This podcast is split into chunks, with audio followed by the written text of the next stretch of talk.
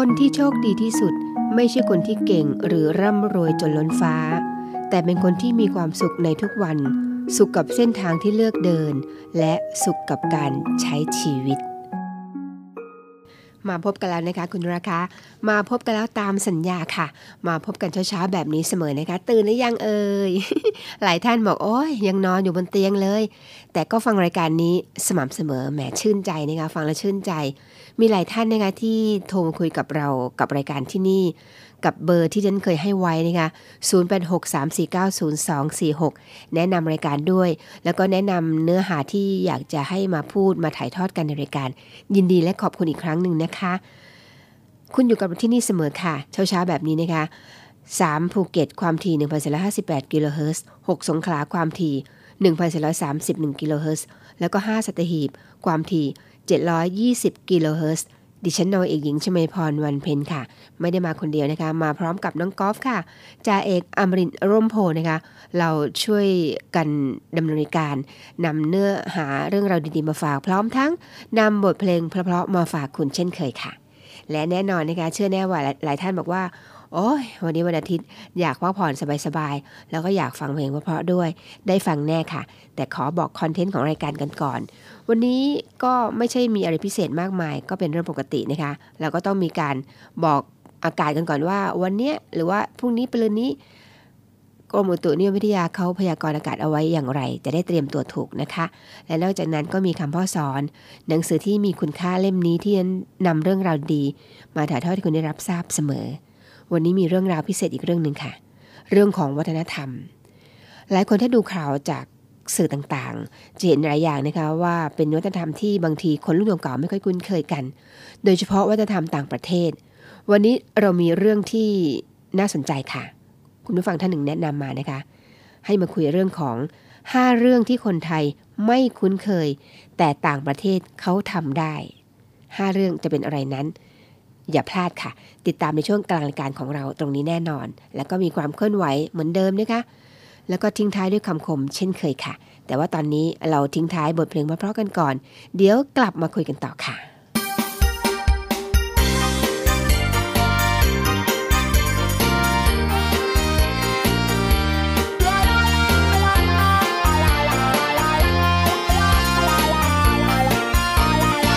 ชอโอแม่คุณบุญเหลื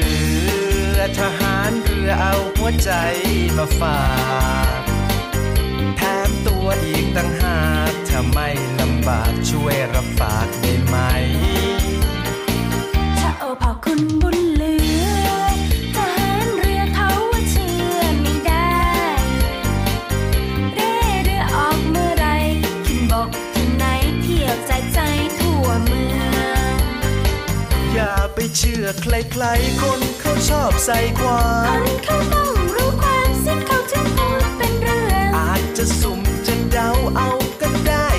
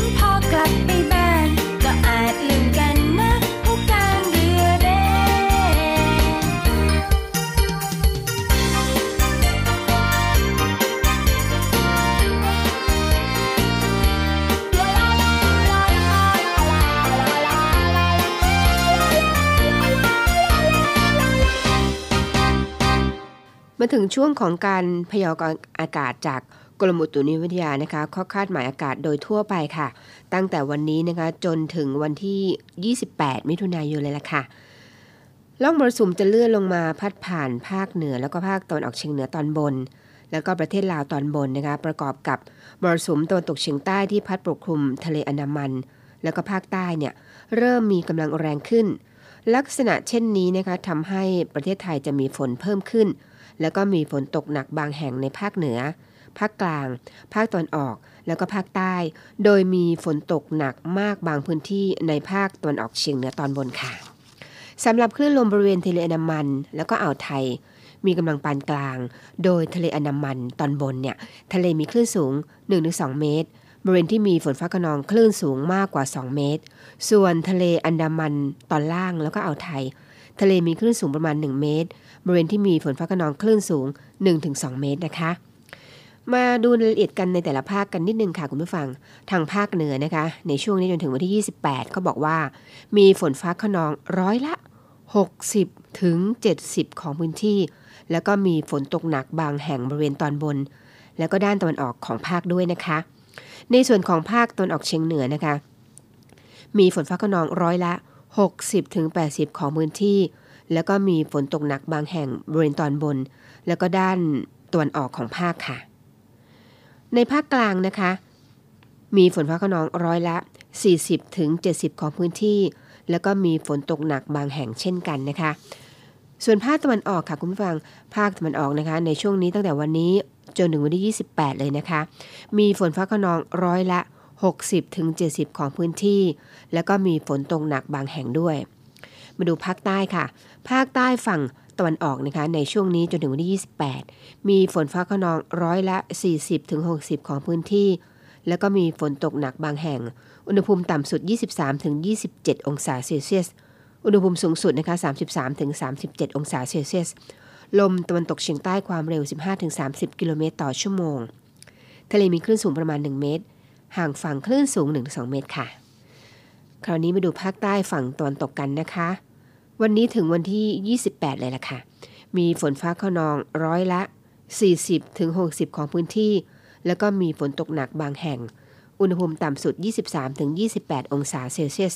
อุณหภูมิสูงสุด 29-34 องศาเซลเซียส ลมตะวันตกเฉียงใต้ความเร็ว 15-35 กิโลเมตรต่อชั่วโมง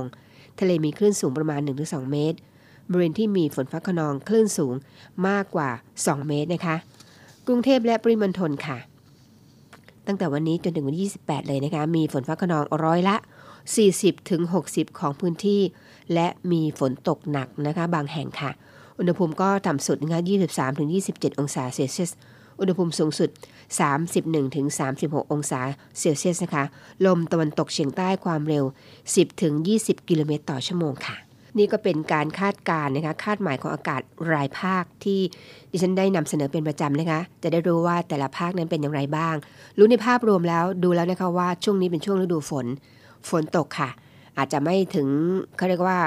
ร้อยเปอร์เซ็นต์นัก แต่ว่าส่วนใหญ่ฝนฟ้าขนองนะคะเพราะฉะนั้นไปไหนมาไหนก็ต้องระมัดระวังเตรียมร่มกันฝนไว้ด้วยนะคะ บางทีเห็นร้อนแป๊บๆฝนตกลงมาเฉยเลยล่ะค่ะ เป็นเรื่องปกติแล้วนะคะ เพราะว่าเป็นช่วงของฤดูฝนค่ะ ที่สำคัญเลยค่ะคุณต้องระมัดระวังสุขภาพด้วย อย่าให้เปียกฝน ถ้าเปียกฝนแล้วคุณต้องรีบเข้าบ้านก็อาบน้ำอาบท่าสระผมเลยนะคะ จะช่วยได้ค่ะ แล้วก็ทำร่างกายให้อบอุ่นนะคะ ด้วยความห่วงใยจากเราทีมงานเนวิเอ็มเด็กและเยาวชนค่ะ ก่อนที่จะไปฟังบทเพลงเพราะๆนะคะ ฟังคำพ่อสอนกันนิดหนึ่งก่อนค่ะคำพ่อสอนนะคะซึ่งประมวลพระบรมโชวาท พระชนมรัตเกี่ยวกับความสุข ในการดำเนินชีวิตค่ะ ทุกคนจำเป็นต้องมันใช้ปัญญาพิจารณาการกระทำของตนให้รอบคอบอยู่เสมอ ระมัดระวังทำการทุกอย่างด้วยเหตุผล ด้วยความมีสติ และด้วยความรู้ตัว เพื่อเอาชนะความชั่วร้ายทั้งมวลให้ได้โดยตลอด และสามารถก้าวไปถึงความสำเร็จที่แท้จริง ทั้งในการงานและการครองชีวิต พระบรมโชวาทของพระบาทสมเด็จพระบรมชนกาธิเบศรมหาภูมิพล อดุลยเดชมหาราช บรมนาถบพิตรในพิธี พระราชทานปริญญาบัตรและอนุปริญญาบัตรแก่ผู้สำเร็จการศึกษา จากจุฬาลงกรณ์มหาวิทยาลัย ประจำปีการศึกษา 2515 ณ หอประชุมจุฬาลงกรณ์มหาวิทยาลัย เมื่อวันศุกร์ที่ 13 กรกฎาคม พุทธศักราช 2516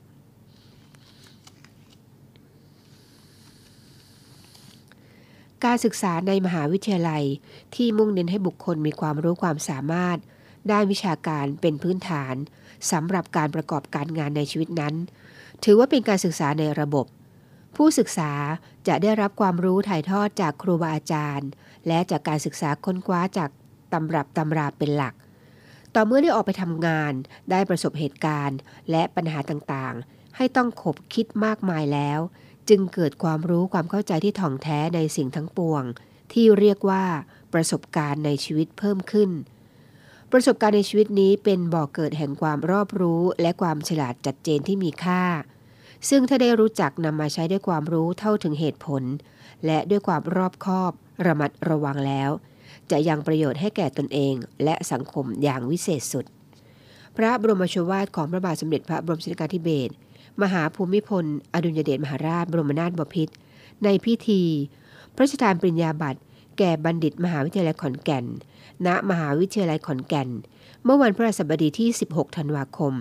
พุทธศักราช 2536 อมสิทธิเท้าฝืนเจริญสีให้ลูกมีคนรักคนเมตตา ให้ลูกโด่งดังกับเขา เถิดนะชื่อเสียงก้องฟ้า คนรักมากมาย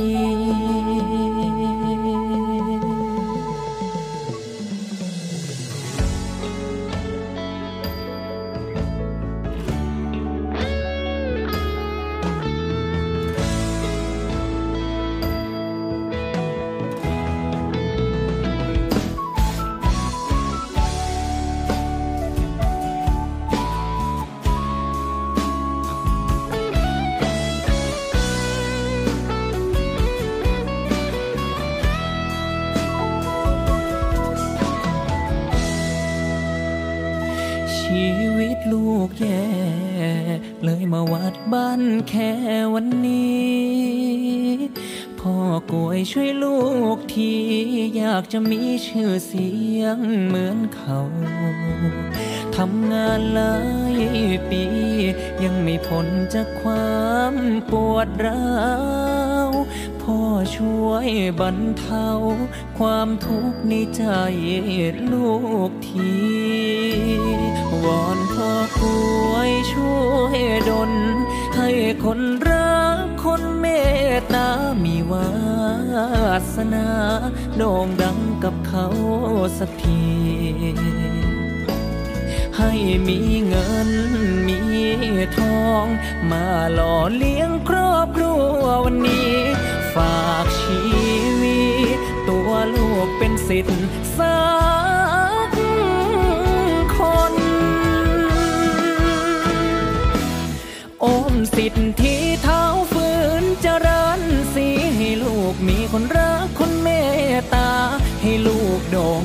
กับเขา เถิดนะชื่อเสียงก้องฟ้าคนรักมากมายโอมไม่น่ากูงามคือดังพระแมน ให้แขนกูงามดังพระนารายให้ฤทธิ์กูงามดังพระจันทร์ชาย สาวเมืองสวรรค์ ยังอยู่บ่ได้เมื่อเห็นหน้ากู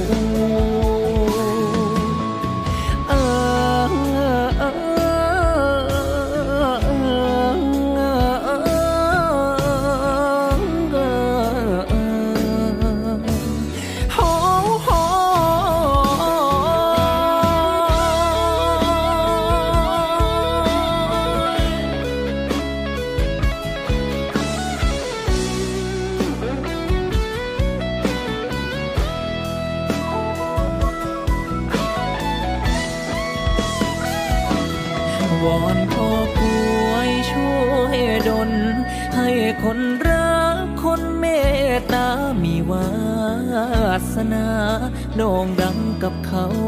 สักที ให้มีเงินมีทอง มาหล่อเลี้ยงครอบครัววันนี้ ฝากชีวิตตัวลูกเป็นสิทธิ์สักคน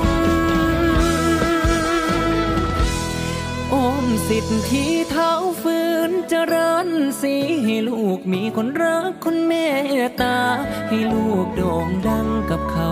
เถิดนะชื่อเสียงก้องฟ้าคนรักมากมายโอมไม่น่ากูงามคือดังพระแมน ให้แขนกูงามดังพระนารายให้ฤทธิ์กูงามดังพระจันทร์ชาย สาวเมืองสวรรค์ยังอยู่บ่ได้เมื่อเห็น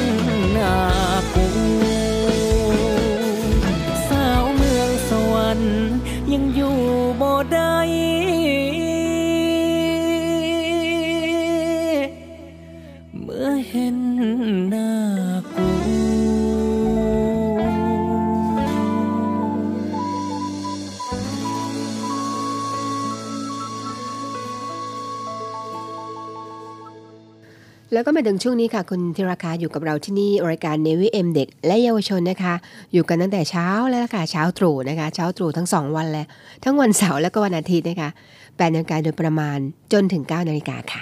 หลังจากที่คุณได้ฟังข่าวจากทางสถานีไปสักประมาณ 5 นาทีนะคะ คุณก็จะมาพบกับเราทีมงาน Navy AM เด็กและเยาวชนค่ะ พบกับดิฉันตรงนี้นะคะ นาวเอกหญิงชมาพรวันเพ็ญและแน่นอนค่ะ เมื่อตอนต้นรายการเราได้นำเสนอไปแล้วนะคะ วันเนี้ย เราจะนำเรื่องราวที่เป็นความแตกต่าง แต่มีความเหมือนอยู่ในตัวด้วยนะคะห้าเรื่องที่คนไทยคนที่ไม่คุ้นเคย แต่ว่าต่างประเทศก็ทำได้ จะเป็นอะไรนั้น จริง ๆ แล้วนะคะไม่ใช่มีแค่5เรื่องหรอกค่ะ มีมากกว่า5เรื่อง แต่ว่าที่หยิบยกมาให้5เรื่องนี่ก็ก็เป็นเรื่องที่เราคุ้นคือคุ้นคุ้นกัน แต่ว่าไม่แน่ใจ แต่มาตอกย้ำกันอีกนิดนึงว่า5เรื่องนี้เป็น5เรื่องที่เราไม่ค่อยคุ้นจริง ๆ แต่หลายท่านอาจจะบอกว่าคุ้นและเริ่มคุ้นเอาละกันนะคะ เอาเป็นว่าเรามาฟังกันดูนะคะว่า 5 เรื่องนั้นมีอะไรบ้าง แน่นอนค่ะคุณผู้ฟังคะโลกของเรานั้นนะคะ ใหญ่มากเลยล่ะค่ะ จริงไหมคะทำให้แต่ละคนที่มีการใช้ชีวิตค่านิยม วัฒนธรรม จารีตไม่เหมือนกันค่ะ การที่เราได้ไปเจอกับสิ่งที่แตกต่างจากที่ที่เราคุ้นเคย อาจทำให้เราเกิดอาการงุนงงนะคะหรือว่าเอ๊ะตกใจเอ๊ะมันเป็นแบบนั้นยังไงทำไมก็ถึงทำอย่างนั้นกันใช่ไหมคะจึงจำเป็นอยู่เหมือนกันนะคะที่เราต้องทำความเข้าใจความแตกต่าง ระหว่างวัฒนธรรมไว้บ้างค่ะ เพราะหลายสิ่งหลายอย่างค่ะคุณผู้ฟัง คนไทยอาจไม่คุ้นเคยนะคะแต่เป็นเรื่องปกติ แล้วก็ไม่ได้ผิดมารยาทอะไรในต่างประเทศ ก็คล้ายๆกับการที่คนต่างชาตินะคะ รู้สึกแปลกใจแล้วก็ไม่เข้าใจกับพฤติกรรมธรรมดาๆของคนไทยนั่นเองแหละค่ะ แล้วก็มีเรื่องอะไรบ้างนะคะ ที่คนไทยไม่คุ้นเคยเรียกว่าไม่คุ้นเคยเอาเลยเสียทีเดียวนะคะ เรื่องแรกค่ะ เรื่องนี้หลายคนอาจจะเคยได้ยินไปแล้วนะคะ เรื่องของการงีบตอนกลางวัน ก็คือการนอนตอนกลางวันนั่นเองแหละค่ะคุณผู้ฟังคุณผู้ฟังทราบไหมคะว่า หลายประเทศค่ะ หลายประเทศในยุโรปแล้วก็อเมริกาใต้นะคะ มีวัฒนธรรมที่เรียกว่า การนอนกลางวัน หรือว่าเขาเรียกว่าซีเอสตราใช่แล้วล่ะค่ะคุณผู้ฟัง เป็นวัฒนธรรมเลยนะคะ เราจึงมักเห็นร้านโรงต่างๆ ปิดกันหมดในช่วงบ่ายประมาณบ่ายโมงถึง5้าโมงเย็น โดยเฉพาะใครที่ไปต่างประเทศเคยไปต่างประเทศบ่อยๆนะคะจะเห็นเยอะเลยล่ะค่ะ เพื่อให้ผู้คนกลับบ้านกลับช่องกันนะคะไปงีบเอาแรง รวมถึงคนทำงานทั่วๆไปก็สามารถงีบหลับกลางวันได้ทุกแห่งค่ะ อย่างเช่น เก้าอี้ทำงานนะคะฟุบโต๊ะลงไปที่ทำงานเออฟุบฟุบฟุบหน้าเราไปที่ที่โต๊ะทำงาน หรือว่าอาจจะนอนในรถ นอนใต้โต๊ะ หรือว่ามุมใดมุมหนึ่งของห้อง แต่ปัจจุบันนะคะจะเหลืออยู่ในไม่กี่ที่เท่านั้นค่ะที่ยังยึดมั่นวัฒนธรรมนี้อยู่อย่างเหนียวแน่น ด้วยเหตุผลของโลกทุนนิยม เข้าใจคำว่าโลกทุนนิยมใช่ไหมคะโลกทุนนิยมก็หมายถึงว่าเราจะต้องแบบทำงานทำงานทำงาน เพราะเงินคืองานทุกนาทีมีค่านั่นเองค่ะ และเจ้าวัฒนธรรมอันนี้นะคะ วัฒนธรรมการงีบตอนกลางวันเนี่ยไม่ได้มีมาเล่นๆนะคะคุณผู้ฟัง เหตุผลดั้งเดิมนั้นก็เป็นเพราะว่าตอนบ่ายเนี่ยอากาศมันร้อนมากค่ะ จนทำงานไม่ได้นะคะบ้านเราก็ร้อนนะคะ ก็ไปนอนซะดีกว่านะคะหลังๆมาเนี่ยเริ่มมีเหตุผลทางวิทยาศาสตร์มารองรับค่ะ คือหลังจากที่ทานข้าวกลางวันแล้วเนี่ยการตื่นตัวก็จะลดลงจนเกิดอาการง่วงนอน ซึ่งทั้งง่วงก็นอนเถอะนะคะ อีกทั้งยังมีงานวิจัยอีกนะคะว่า การงีบในตอนกลางวัน จะช่วยเพิ่มประสิทธิภาพในการทำงาน แล้วก็ยังช่วยให้อายุยืนอีกด้วยค่ะ นี่ก็เป็นวัฒนธรรมอย่างหนึ่งที่เราควรจะรู้ไว้นะคะ การงีบตอนกลางวัน เชื่อแน่ว่าหลายท่านเนี่ยได้รับวัฒนธรรมนี้มาแน่นอน เพราะว่ามีนะคะ บอกว่ากลางวันอย่างน้อยไม่เกินบ่ายโมง ทานข้าวเร็วนิดนึง แล้วก็งีบหลับสักครึ่งชั่วโมง แบบหลับลึกเลยนะคะ ตื่นมารู้สึกสดชื่น ลองทำดูนะคะ ไม่เสียหายค่ะ เราไม่ได้ใช้เวลางานนั้นไปงีบจริงไหมคะและนอกจากวัฒนธรรมที่ควรรู้ของต่างชาติแล้วนะคะ ยังมีอีกนะคะ วัฒนธรรมการรับประทานหรือว่าการกินนั่นเองค่ะ การเดินกิน การเดินกินอาหารหรือว่าทานอาหารกินเล่นอย่าง ลูกชิ้นปิ้ง หมูย่างที่ใส่ถุงมา หรือว่าไอศครีมที่ไม่ใช่เรื่องแปลกเลยนะคะ ในบ้านเรา แต่อาจจะถูกโดนดุบ้าง ใช่ไหมคะ แต่ถ้าเริ่มเป็นจานเป็นถ้วย หมายถึงว่าอันนั้นเป็นไม้ปิ้งไอศครีมเป็นแท่ง แต่ถ้าเริ่มเป็นจานเป็นถ้วย ต่อให้เป็นกระดาษแบบพกพาได้ เราก็ต้องเริ่มหาที่นั่งแล้วใช่ไหมคะบ้านเรา แต่คุณผู้ฟังทราบไหมคะว่า ในบางประเทศนะคะ เราสามารถเจอคนที่เดินกินแบบจริง ๆ จัง ๆ ได้เลยล่ะค่ะ ใช้ตะเกียบคีบเลยนะคะ เส้นก๋วยเตี๋ยก็ยาวเลยนะคะ จานถ้วยกระดาษในขณะที่ยังเดินไปด้วย คือพูดง่ายว่า จานก๋วยเตี๋ยวนั่นแหละค่ะที่จานกระดาษเนี่ยแต่ว่าทานในนั้นเป็นก๋วยเตี๋ยวไม่ใช่ลูกชิ้นปิ้ง อย่างที่บอกไปตอนต้น คือกินอย่างจริงจัง แล้วก็เดินด้วยนะคะ ซึ่งทำให้คนไทยเราเนี่ยเวอร์ได้เหมือนกันใช่ไหมคะเพราะเราเนี่ยถูกปลูกฝังให้เป็นเขาเรียกว่าเป็นคนที่มีมารยาทนิดนึง นั่งกินเป็นที่เป็นทาง กินเสร็จก็หาที่ทิ้งให้เรียบร้อย ทางบ้านก็เข้มงวดถึงขั้นที่ ถ้าไม่ใช่ตามร้านอาหาร ต้องซื้อกลับไปกินที่บ้าน เท่านั้นจริงไหมคะ ในบ้านเราค่ะคุณฟัง แล้วก็ยังมีอีกหลายที่เหมือนกันนะคะที่ถือว่าการเดินกินเนี่ยเป็นเรื่องที่ไม่สุภาพ แล้วก็ไม่มีมารยาท แม้กระทั่งการดื่มน้ำจากขวดโดยไม่มีหลอดนะคะก็เป็นเรื่องที่ไม่ค่อยเหมาะสม อีกทั้งนะคะยังรวมไปถึงเรื่องของความสะอาดและก็ความปลอดภัย เพราะอาจจะหกเลอะเทอะ หรือว่าเดินสะดุดจนตะเกียบทิ่มคอ หรือว่าเรื่องการเรื่องของการกำจัดขยะหลังรับประทานเสร็จแล้วก็ตาม นะคะ หลายคนดูว่าเป็นเรื่องค่อนข้างไม่ค่อยสุภาพ แต่ถ้าต่างประเทศหรือบางประเทศเนี่ยเขาก็ทำกันนะคะ เรื่องแบบนี้บางทีเราก็ต้องเรียนรู้ไว้นะคะ ไม่ใช่เรื่องแปลกของเขา แต่ถ้าเป็นธรรมเนียมประเพณีไทย วัฒนธรรมไทยแล้วเนี่ย ถือว่าไม่สุภาพจริงไหมคะ เป็นเรื่องที่อีกเรื่องหนึ่งที่เราควรเรียนรู้เอาไว้นะคะ นอกจากนั้นก็ยังมีอีกหลายเรื่องค่ะ แต่ว่าตอนนี้เรามีเรื่องบทเพลงเพราะๆมาฝากคุณเช่นเคย เราฟังเพลงกันก่อนนะคะ เดี๋ยวกลับมาคุยกันต่อถึงเรื่องเกี่ยวกับที่เรียกว่าเป็นวัฒนธรรมที่คนไทยควรรู้ไว้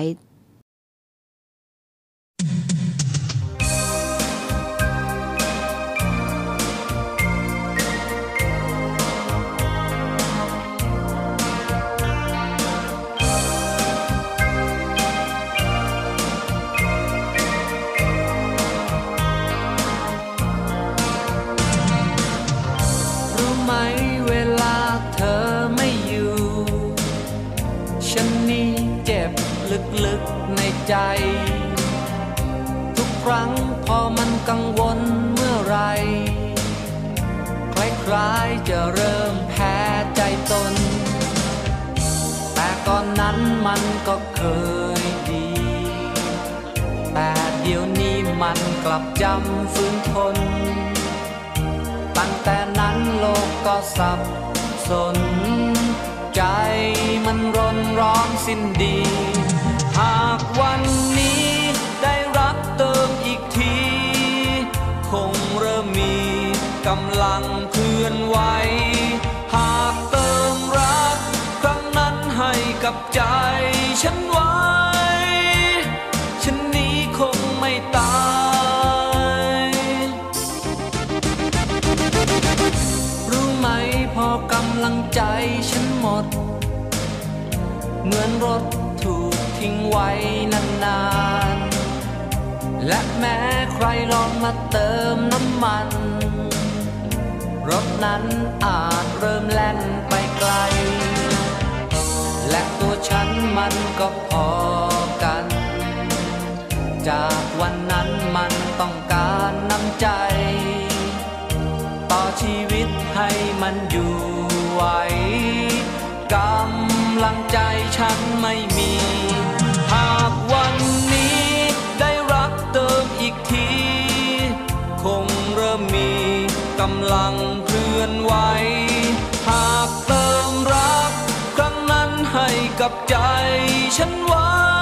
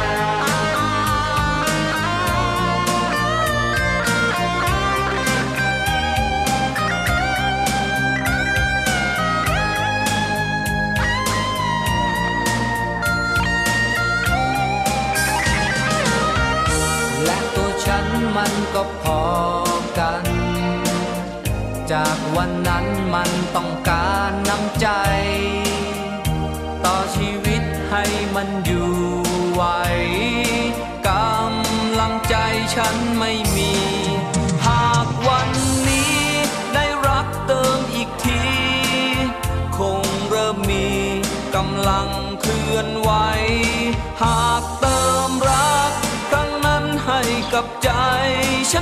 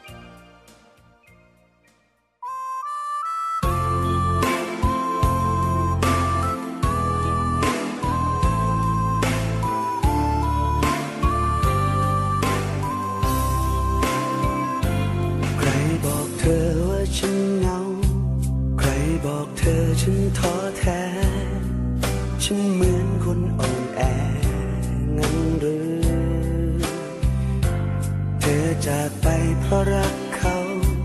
ยังกลับมาสงสารกัน คล้ายๆจะจับปลาสองมือ อย่าทำหน้าอย่างนั้น ฉันแข็งแรงดีอยู่ ที่แล้วก็แล้วไปไม่ถือ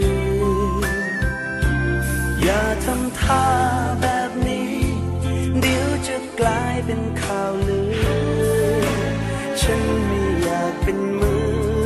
ที่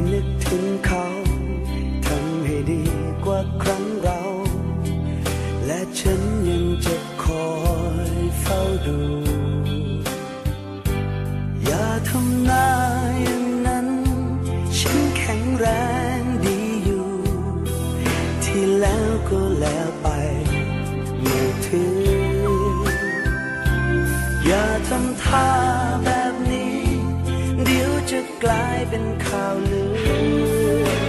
ฉันมี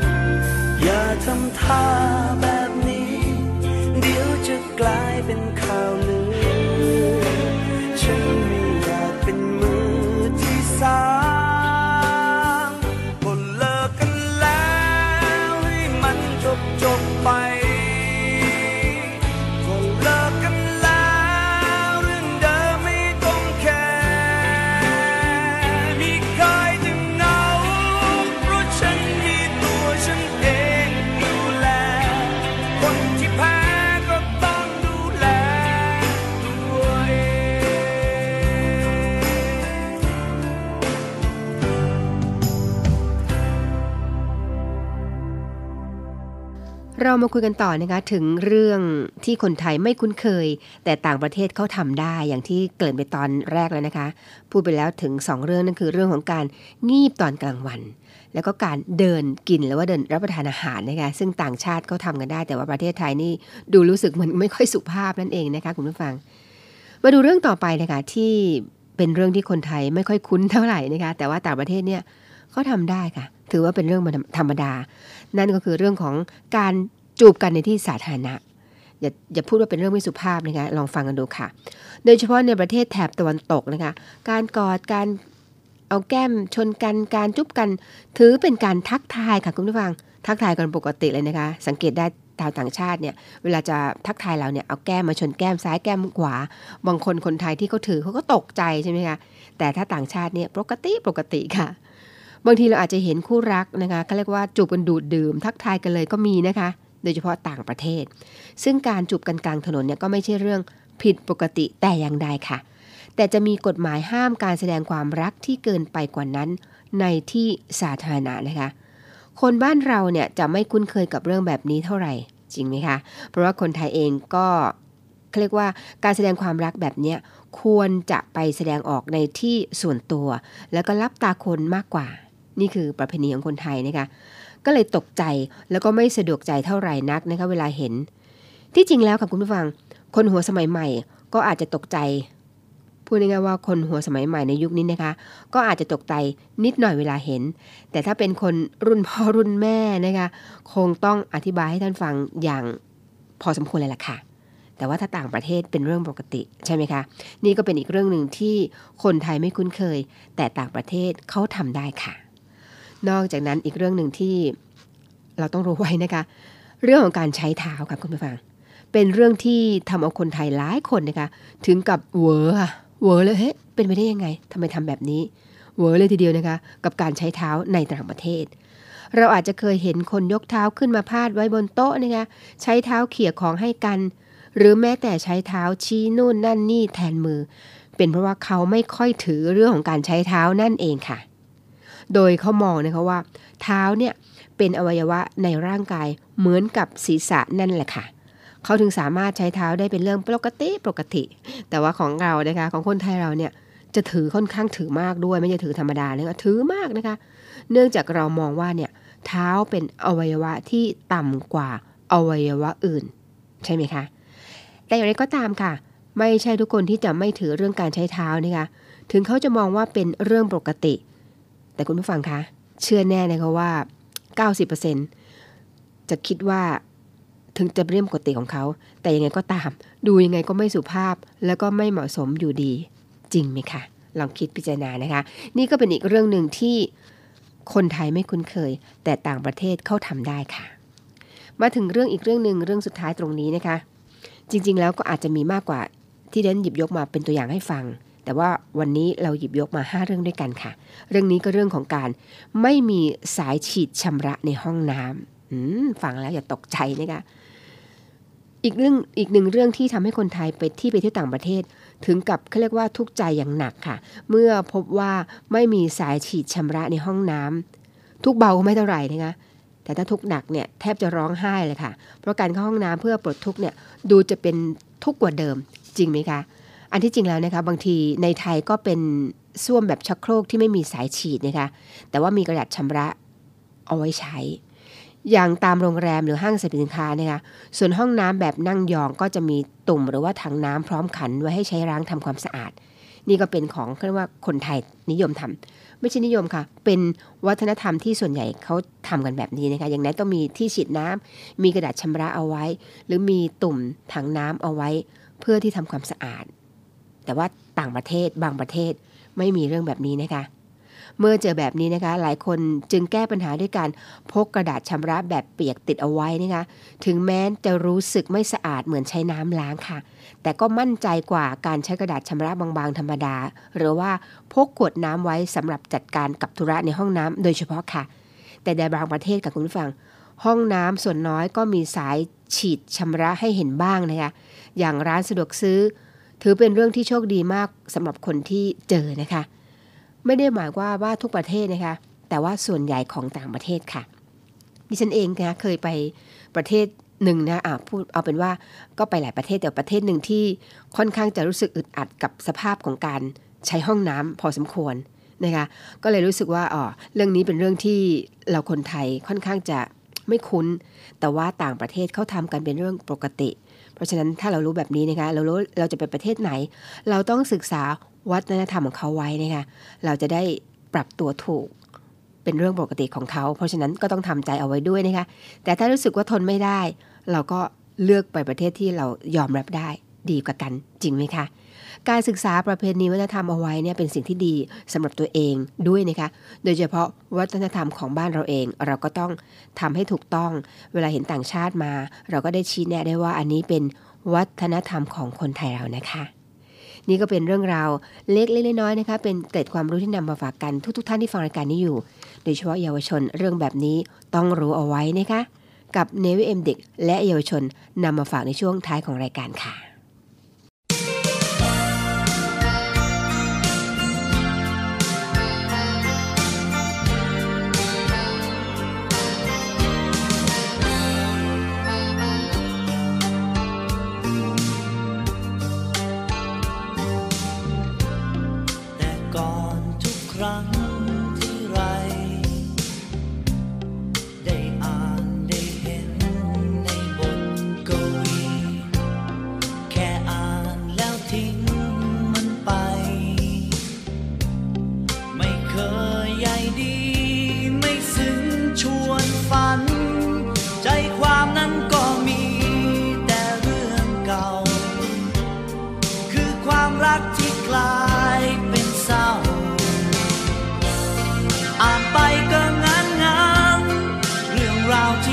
ที่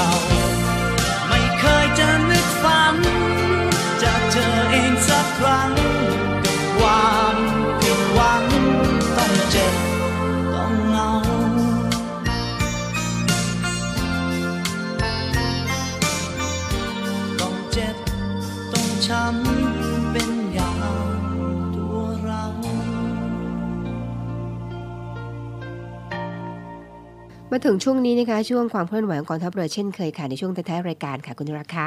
เริ่มจากข่าวแรกเลยนะคะ ฐานทัพเรือสัตหีบประกอบพิธีปลดทหารกองประจำการ เป็นทหารกองหนุน ผลัดที่1ทับ64ณสโมสร สัญญบัตรฐานทัพเรือสัตหีบ เมื่อวันพฤหัสบดีที่ผ่านมานี่เองนะคะพลเรือโทสุทินหลายเจริญ ผู้บัญชาการฐานทัพเรือสัตหีบ มอบหมายให้พลเรือตีอารยะ สิงหะเสมานนท์ รองผู้บัญชาการฐานทัพเรือสัตหีบ เป็นประธานในพิธีปลดทหารกองประจำการผลัดที่1ทับ64 สังกัดฐานทัพเรือสัตหีบจำนวน 90 นาย ที่ครบกำหนดปลดเป็นทหารกองหนุน ในวันที่ 1 กรกฎาคม โดยมีพลเรือตรีประทีปตังติสานนท์ผู้อำนวยการโรงพยาบาลอาภากรกิติวงศ์ฐานทัพเรือสัตหีบ นาวาเอกอมรเทพบุญยง รองผู้อำนวยการ ท่าเรือสัตหีบ ฐานทัพเรือสัตหีบนาวเอกนพดลบุญเจริญเจริญ รองเจ้าหน้าที่การฐานทัพเรือสัตหีบนาวเอกทักษิณวงศ์สุวรรณผู้บังคับการกรมก่อสร้างและพัฒนา ฐานทัพเรือสัตหีบ และนาวเอกกิติกิติโชตแสงใส ผู้อำนวยการกองกิจการพลเรือนฐานทัพเรือสัตหีบ ร่วมมอบใบประกาศกิตติคุณแก่ทหารกองประจำการ ณ สโมสรสัญญบัตรฐานทัพเรือสัตหีบอำเภอสัตหีบจังหวัดชนบุรี การจัดพิธีปลดทหารประจำการเป็นทหารกองหนุนดังกล่าวนี้นะคะ เพื่อเป็นเกียรติประวัติให้กับทหารกองประจำการ และเพื่อให้ทหารกองประจำการเนี่ยได้ทราบซึ้งถึงคุณงามความดี ในการที่ได้เสียสละมาเป็นทหารรับใช้ประเทศชาติ โดยทหารกองประจำการทุกนาย ได้ให้สารปฏิญาณต่อหน้าผู้บังคับบัญชาและสิ่งศักดิ์สิทธิ์ว่า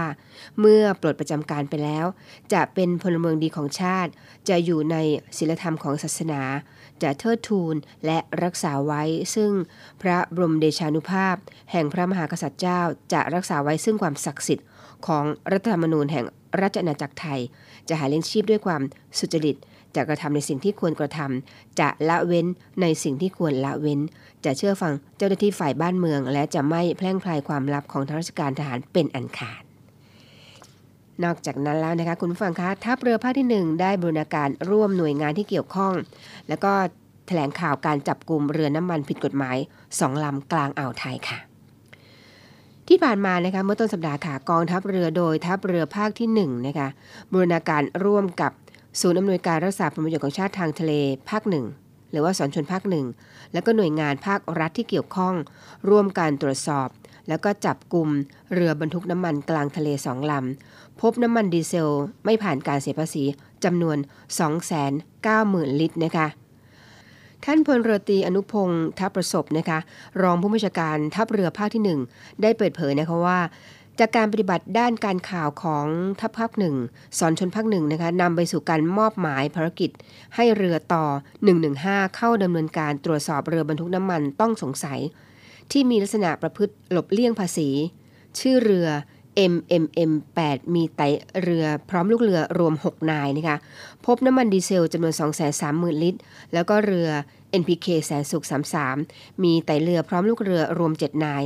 นำน้ำมันดีเซลจำนวน 60,000 ลิตร รวม 290,000 ลิตรนะคะที่บริเวณเกาะสีชังอำเภอศรีราชาจังหวัดชนบุรีค่ะ เรือต่อ 115 จึงได้ดำเนินการควบคุมเรือบรรทุกน้ำมันดีเซลหลบเลี่ยงภาษีดังกล่าวนะคะ มายังท่าเรือกลางอ่าว กองบัญชาการกองเรือยุทธการอำเภอสัตหีบจังหวัดชนบุรี เพื่อตรวจสอบและดำเนินการในส่วนที่เกี่ยวข้องต่อไปค่ะทั้งนี้นะคะการปฏิบัติการดังกล่าวนั้น ก็เป็นไปตามนโยบายของท่านผู้บัญชาการฐานเรือ รองผู้อำนวยการศูนย์อำนวยการรักษาผลประโยชน์ของชาติทางทะเล ที่ให้ดำเนินการปราบปรามการกระทำผิดกฎหมายในทะเลอย่างจริงจังค่ะ โรงเรียนในเรือนะคะโดยโรงพยาบาลโรงเรียนในเรือร่วมกับอาสาสมัคร สาธารณสุขประจำหมู่บ้านหรือว่าอสมออกสำรวจการกำจัดแหล่งเพาะพันธุ์ลูกน้ำยุงลาย แล้วก็ให้ความรู้การป้องกันไข้เลือดออกกับกำลังพลและครอบครัวค่ะ เมื่อวันพุธที่ผ่านมาค่ะคุณผู้ฟังคะ โรงเรียนในเรือโดยโรงพยาบาล โรงเรียนในเรือร่วมกับอาสาสมัคร สาธารณสุขประจำหมู่บ้านหรือว่าอสมนะคะออกสำรวจการกำจัดแหล่งเพาะพันธุ์ลูกน้ำยุงลาย แล้วก็นำทรายอเบดใส่ตามแหล่งที่มีน้ำขังนะคะ แล้วก็แจกจ่ายทรายอเบดอีกทั้งให้ความรู้ในการป้องกันและก็แพร่ระบาดไข้เลือดออกให้กับกำลังพลและครอบครัวของโรงเรียนในเรือ ในพื้นที่ชุมชน นาวีปักน้ำค่ะ กองร้อยรักษาความปลอดภัยที่ 6 และก็พื้นที่ของพิพิธภัณฑ์ทหารเรือกรมยุทธศึกษาทหารเรือนะคะณฝั่งพิพิธภัณฑ์ทหารเรืออำเภอเมือง จังหวัดสมุทรปราการค่ะทั้งนี้ค่ะการดำเนินการป้องกันไข้เลือดออกเป็นไปตาม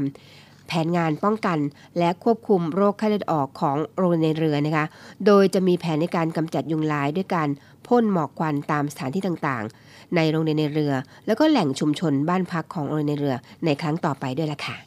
นี่ก็เป็นความเคลื่อนไหวต่างๆนะคะ ที่กองทัพเรือเราได้มีเขาเรียกว่ากิจกรรมต่างๆ เกิดขึ้น เมื่อต้นสัปดาห์ที่ผ่านมานำมาพูดคุยกันในรายการตรงนี้กับ Navy M เด็กและเยาวชนค่ะ เดี๋ยวเราเบรกฟังเพลงกันนะคะ มาถึงช่วงสุดท้ายของรายการกันแล้วค่ะคุณผู้ฟัง เทคโคค่ะ แล้วก็มาถึงช่วงสุดท้ายและท้ายสุดของรายการแล้วนะคะคุณธุราคาอยู่กับเราที่นี่เนวิเอ็มเด็กและเยาวชนค่ะ อยู่กับดิฉันเป็นประจำนะคะวันเสาร์เช้าเช้านะคะ8นาฬิกาจนถึง9นาฬิกาดิฉันนาวเอกหญิงชมยพรวันเพ็ญมาพร้อมกับน้องกอล์ฟค่ะ จ่าเอกอมรินร่มโพนะคะ วันนี้คงต้องไปแล้วไปแล้วไม่ไปลับค่ะ กลับมาตามสัญญาแน่นอนเช่นเคยที่นี่ตรงนี้เวลาเดิม ออกพร้อมกันทั้ง 3 คลื่นนะคะ ไม่ว่าจะเป็นที่ภูเก็ต สงขลาแล้วก็สัตหีบ การรับฟังเป็นอย่างไรนะคะ คุณสามารถ feedback กลับมาที่เราได้เลยนะคะ แล้วก็ขอบคุณทุกท่านนะคะที่ไลน์ส่งมาให้ดิฉันนะคะที่ ID Line 086 349 0246 086 349 0246 ทุกคำของคุณเป็นกำลังใจของผู้จัดค่ะ วันนี้คงต้องไปแล้วนะคะ สัญญาว่าจะกลับมาพบกันแน่นอน ก่อนจากกันแน่นอนค่ะ เรามีคำคมเป็นแง่คิดทิ้งท้ายเสมอ และคำคมสำหรับวันนี้ค่ะ มิตรภาพหาซื้อไม่ได้ มีแต่ใจให้แก่กัน รักษาไว้ให้มั่นและยั่งยืนสำหรับวันนี้ สวัสดีค่ะ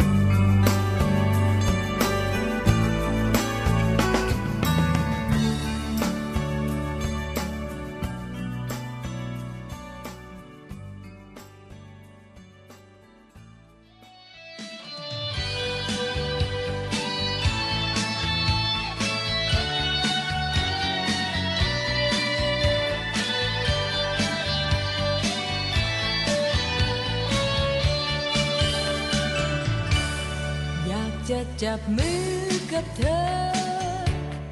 จับมือกับเธอสักครั้ง จับมือให้ฉันไม่เคว้งไม่คว้างและไม่เปล่าเปลี่ยวเกินไป อยากจะสบตากับเธอ สบตากับเธอต่อไป อยากจะเก็บไว้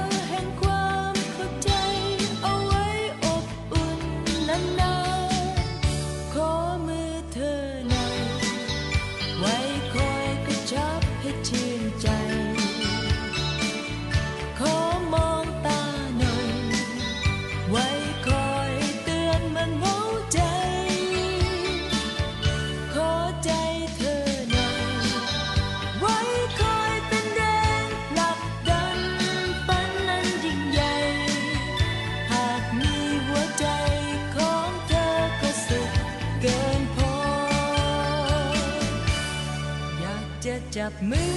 กับเธอ